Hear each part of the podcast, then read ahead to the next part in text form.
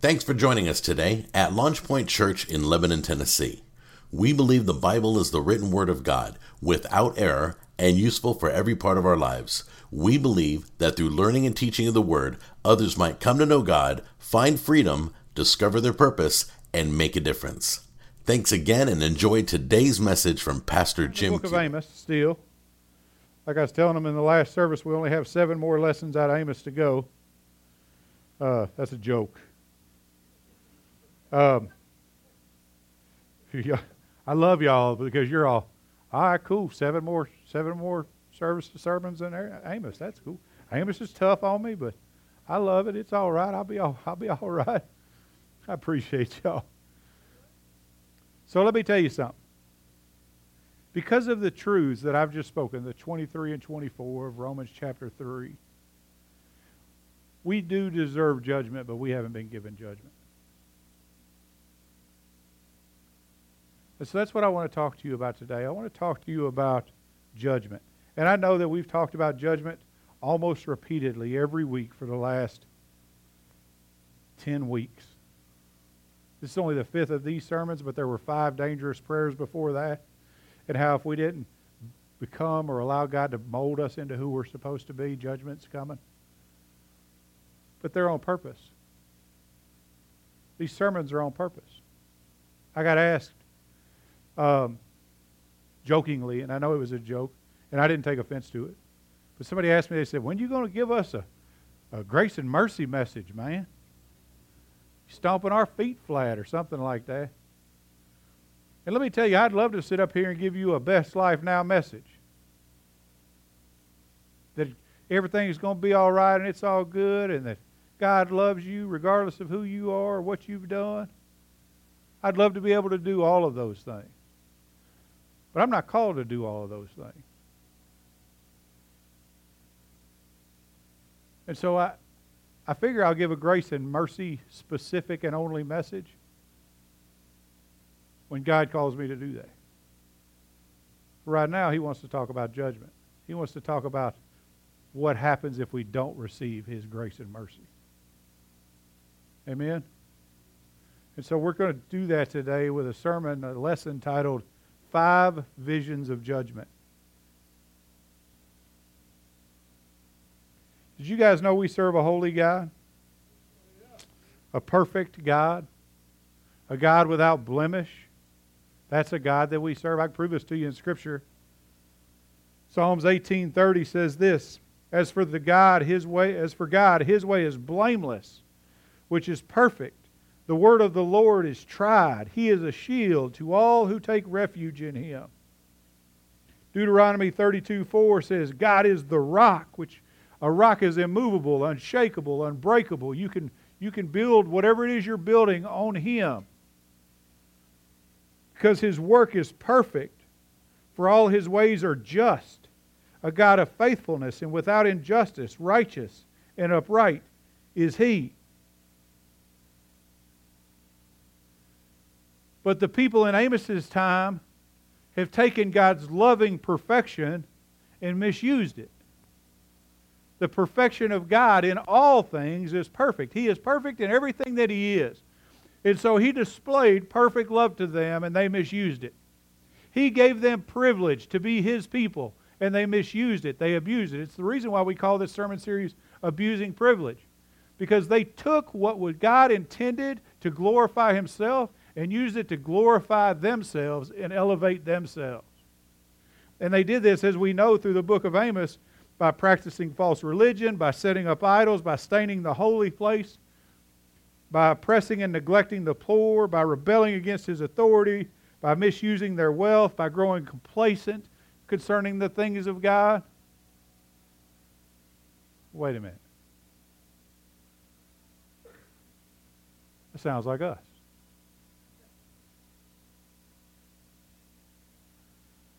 And in fact, it is us. I've told you from the very beginning, I'm not teaching this lesson because I care what, what happened 2,000 years ago. I'm teaching this lesson because the same thing's happening today. And we're as guilty and subject to judgment as they were. Because for the same reasons, because we practice false religion. We've determined to make religion what we are comfortable with, not what God calls it to be. We set up idols. We determine things to be above and greater than the God that is above all things. We've stained the holy places by not showing reverence in the house of God. This should be a place of reverence, a place of fear. God is present where he is feared. We do all of these things. And because we do all of these things and we serve a perfect God who is perfect in everything and also perfect in his justice, then we should expect that the message that he's given to them, he's also delivering to us.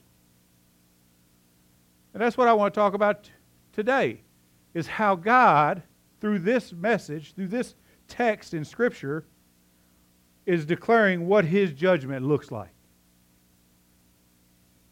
There are five visions of judgment in chapter 7, 8, and 9. I'm not going to read the whole chapter, all three chapters. I'm just going to pick out the visions, the crux of the chapters, and talk to you about them. And this is why. And it's the only reason why.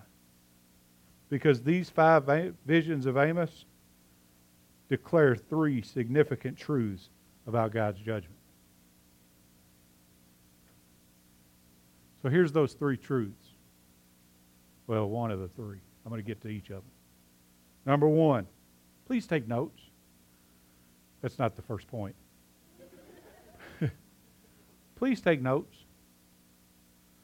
I'm very methodical and systematic about the way I teach so that you can learn beyond this room. And so that you can test what I'm telling you. And so, point one God's judgment is relentless, but not unrighteous. Relentless is defined as to be constant, insistent, unremittable, and persistent. He is determined and insistent that his people be just. And his perfection requires that he deal with us justly. Now, that's a great thing, unless you're on the wrong side of that justice. And so he is established to determine up to, to establish he is determined to establish uprightness in us. And so there's judgment. But can I tell you, his judgment is unrighteous. His judgment is fair. There's a text in your in your Bible, Psalms 25, 8, that says, Good and upright is the Lord. Therefore he instructs sinners in the way good and upright, righteous, good and righteous is the Lord. There will be a day of reckoning. There will be a day when you're going to stand on one side of the other. There's only at the end of eternity or the end of your life, there's only one of two types of people. And on that day of reckoning, they're not going to be black people and white people. They're not going to be rich people or poor people. There's not going to be oppressed and depressed. There's not going to be tall and short, fat or skinny. There's going to be two kinds of people those that belong to Jesus and those that don't belong to Jesus. And that is the only thing that He will use to separate them. Are you a goat or are you a sheep? Do you belong to Him or do you not belong to Him? Why am I saying this? Because His perfect his perfection requires perfect justice. His perfect justice requires perfect judgment. And when judgment happens, his, his judgment will be righteous and it will be fair. And he uses the first three visions to prove this point. Vision 1 out of verse 7, after out of chapter 7 reads like this. Thus the Lord God showed me, and behold, he was forming a locust swarm when the spring crops began to sprout. And behold, the spring crop was after the king's mowing. And it came about when it had finished eating the vegetation of the land that I said, Lord God, please pardon. How can Jacob, which is, which is a name for Israel, stand? For he is small. Verse 3 The Lord changed his mind about this It shall not be, said the Lord. Then the second vision. Thus the Lord God, answered, or thus the Lord God showed me. And behold, the Lord God was calling to contend with them by fire. And it consumed the great deep and began to consume the farmland. Then I said, Lord God, please stop. How can Jacob, Israel, stand? For he is small. The Lord changed his mind about this. This too shall not be, said the Lord God. Let me explain these visions to you.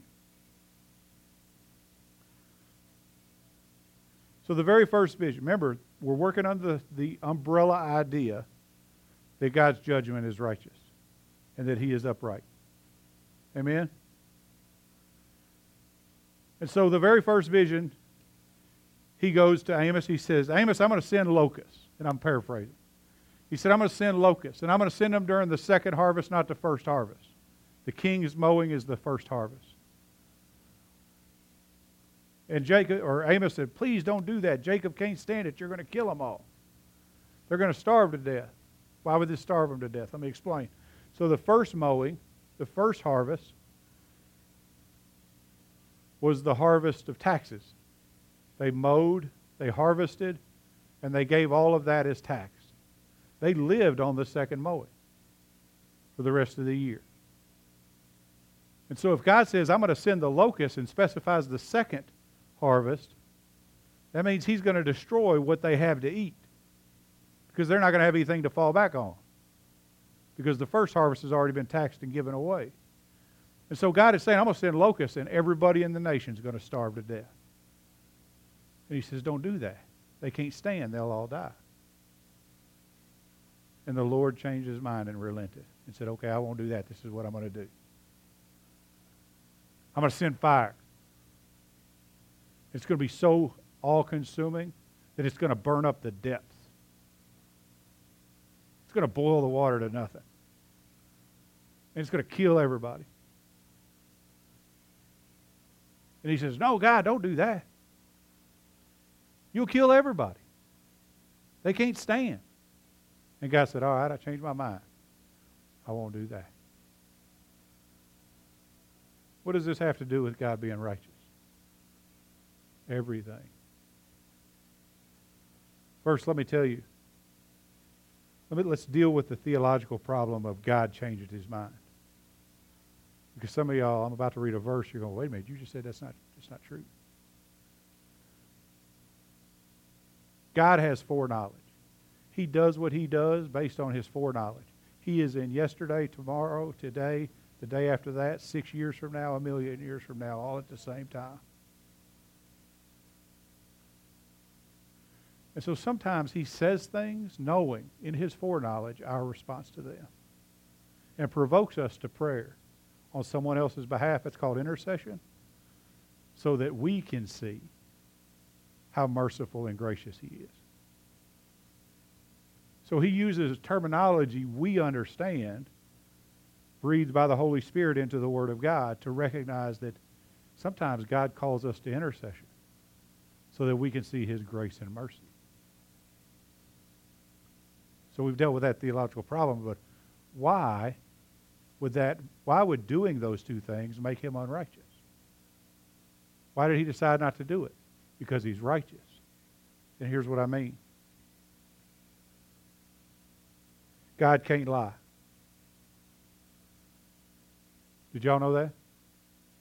I know sometimes I just I just drop these huge theological bombs on you like God can't lie and you're all what? God is a God of his word.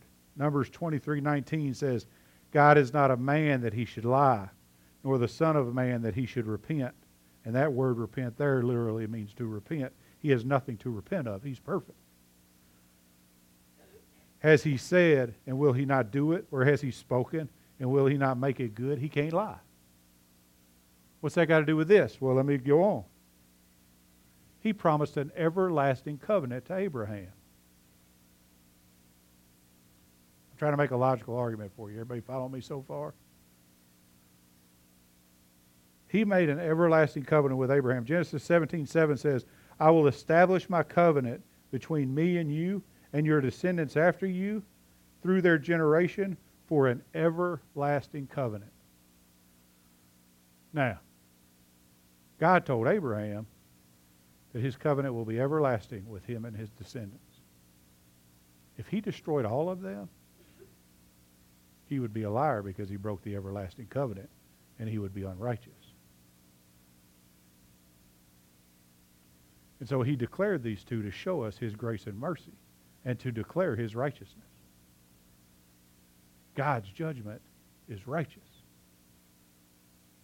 And so he says, All right, Amos. You feel me. You get where I'm coming from. Or thou dost get me where I'm coming from. And he drops the third vision on him. He says this 7, verse 7. Thus he showed me. This is Amos talking. And behold, the Lord was standing by a vertical wall with a plumb line in his hand. You guys know what a plumb line is? So a plumb line, a couple people shook their head no. Plumb, they don't really use them anymore because we have levels and all that kind of stuff. But a plumb line is a line with a pointed weight at the end of it that you hold next to something that you know is straight. And then you determine whether or not the line that you're trying to build is straight. It's perfect vertical. So he says, All right, this is what I'm going to do. I'm going to take. Behold, the Lord was standing by a vertical wall with a plumb line in his hand. And the Lord said to me, What do you see, Amos? And Amos said, A plumb line. Then the Lord said, Behold, let me tell you what I'm about to do. I'm about to put a plumb line in the midst of my people Israel. I will spare them no longer.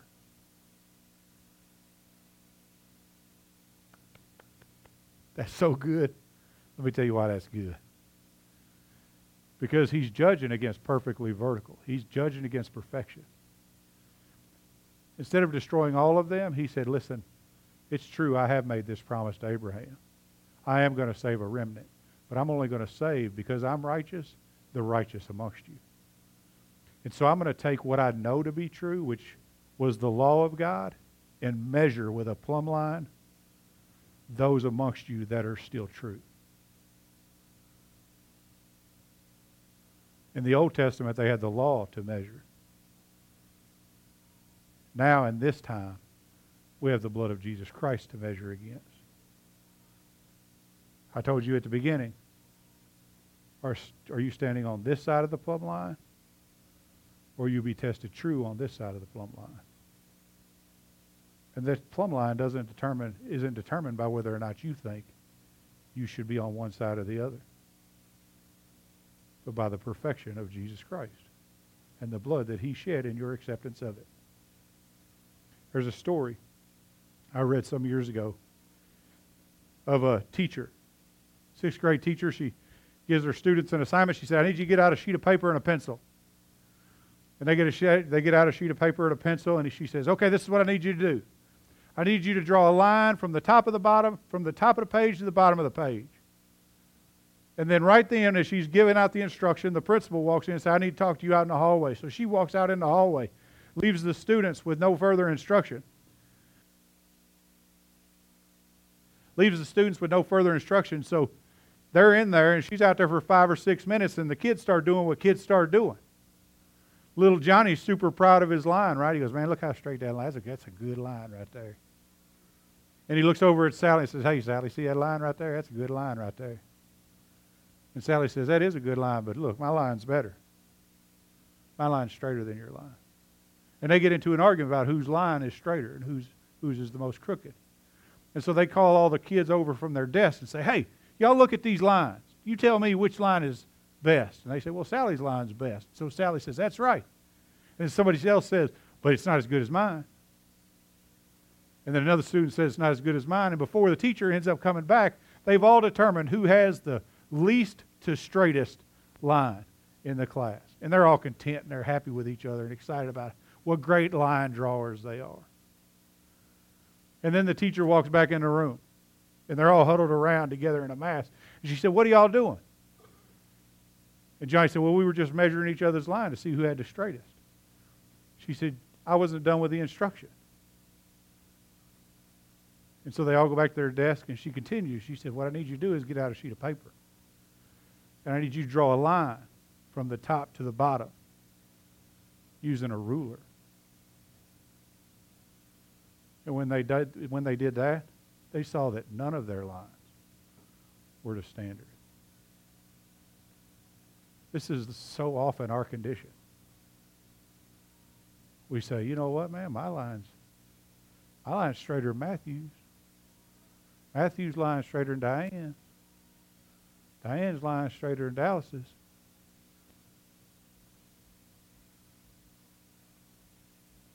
But it doesn't matter what Matthew's line looks like, or Diane's line looks like, or Dallas's line looks like. It only matters the line you're being judged by. And that's what makes God righteous. Is that the same standard is for all of us. And he's made that standard perfectly clear. And that standard is the standard we'll be judged by. Which side of the line do you stand on? Isn't that good?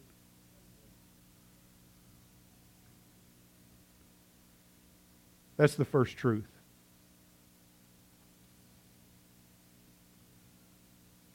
That God is relentless in his judgment, but righteous. The second thing that Amos wants us to know, or God wanted Amos to know, is that God's judgment is exactly right on time.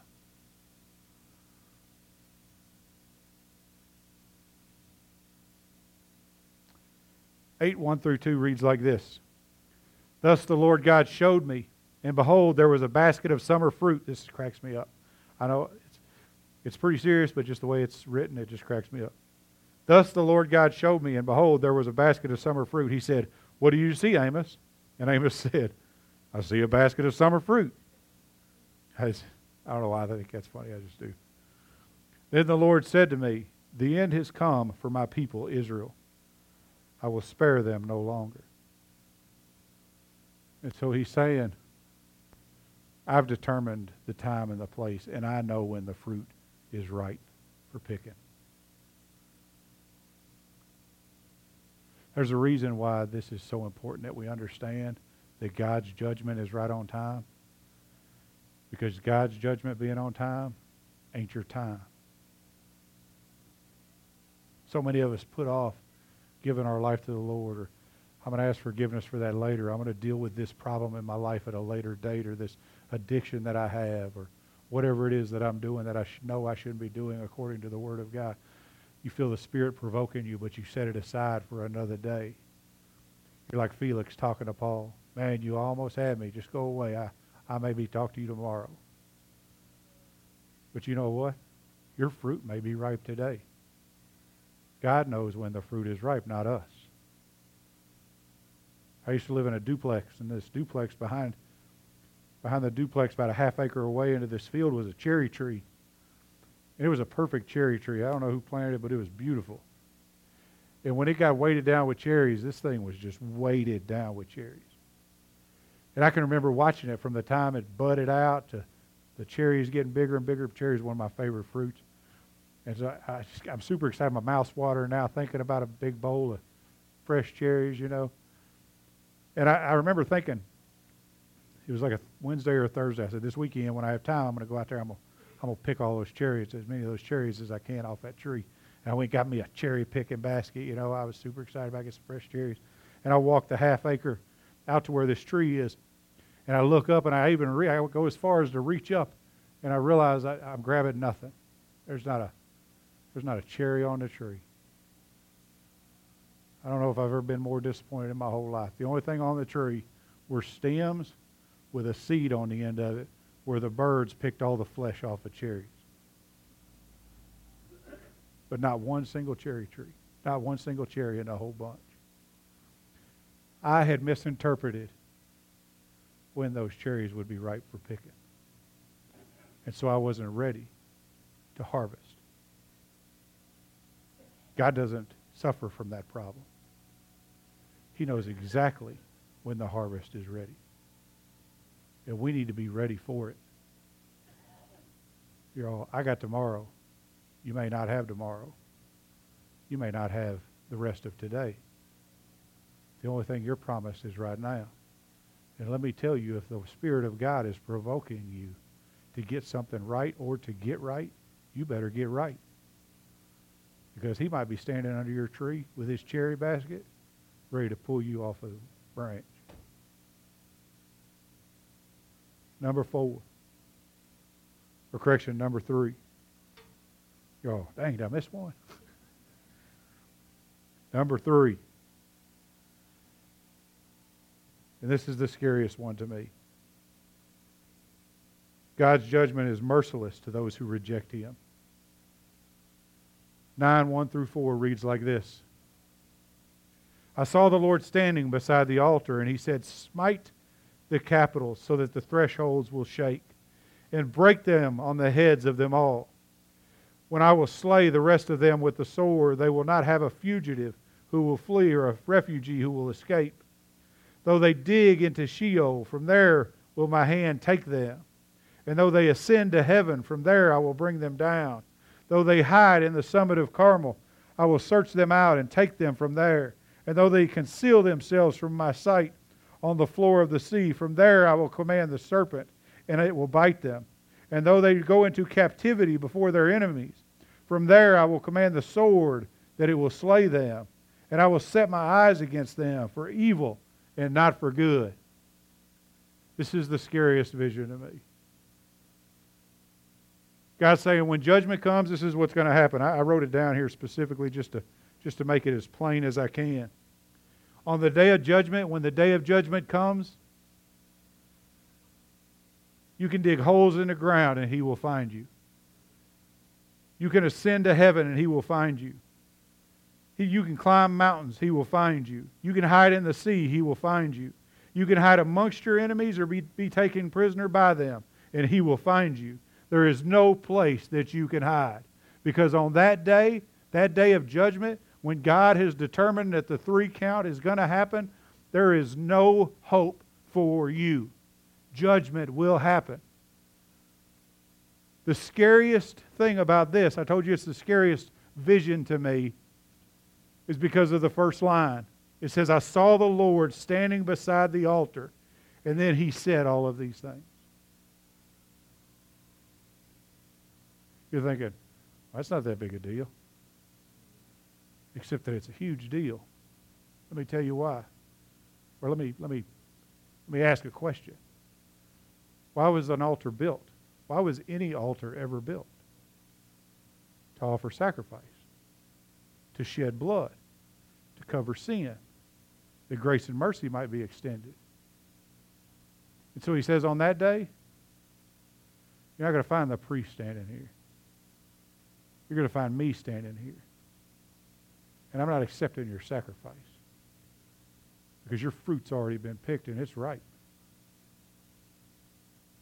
Let me, let me reassure you for those of you that don't know, and I don't mean assure like make you feel better, but to confirm there is no post death salvation opportunity for you. The day that God decides that your fruit is ripe, and he stands beside the altar, there will be no more grace or mercy for you. That's why we make the decisions we need to make when God provokes us to make that. And I know this is a heavy word, guys, but let me tell you these visions prove three things that God's judgment is righteous,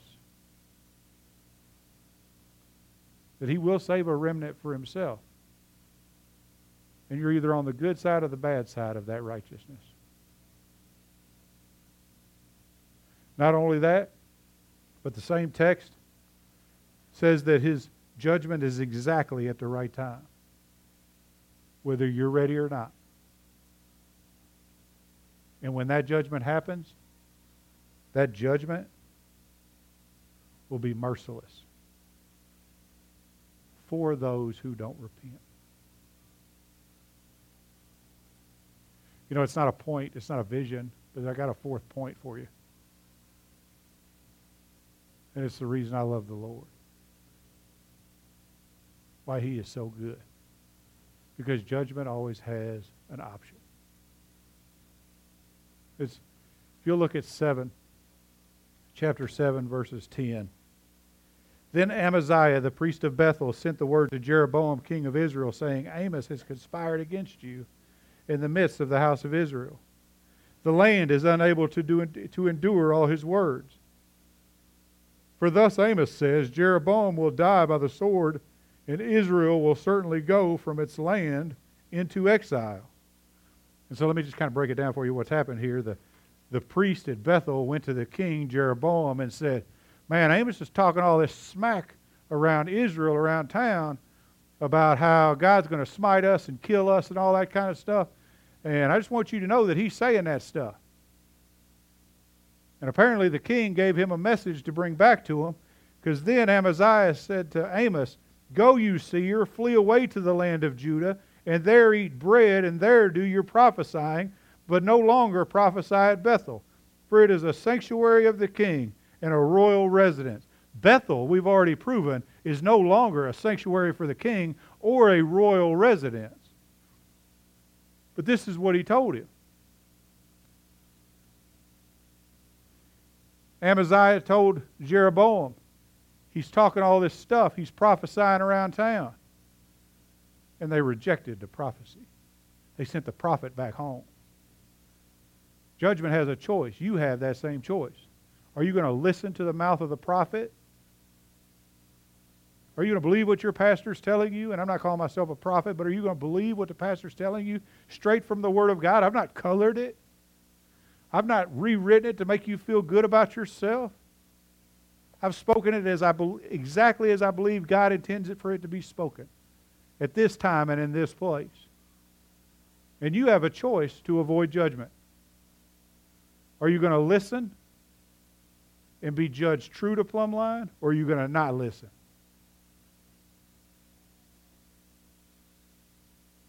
Some of you have already listened, and you're true. And I praise God for you, and God celebrates you. Angels in heaven celebrate you. But some of you may have not. And some of you that have, maybe haven't lived according to the truth that you know. And so we got a whole gamut of problems to deal with. Do I listen? Do I accept the grace that was given, that amazing grace we talked about at the beginning? Or do I look at my pastor and say, Go away from me, Paul. Maybe I'll hear you tomorrow. As Felix did. My prayer is that you listen. Because judgment is real judgment is perfect. And judgment will come when you're not expecting it.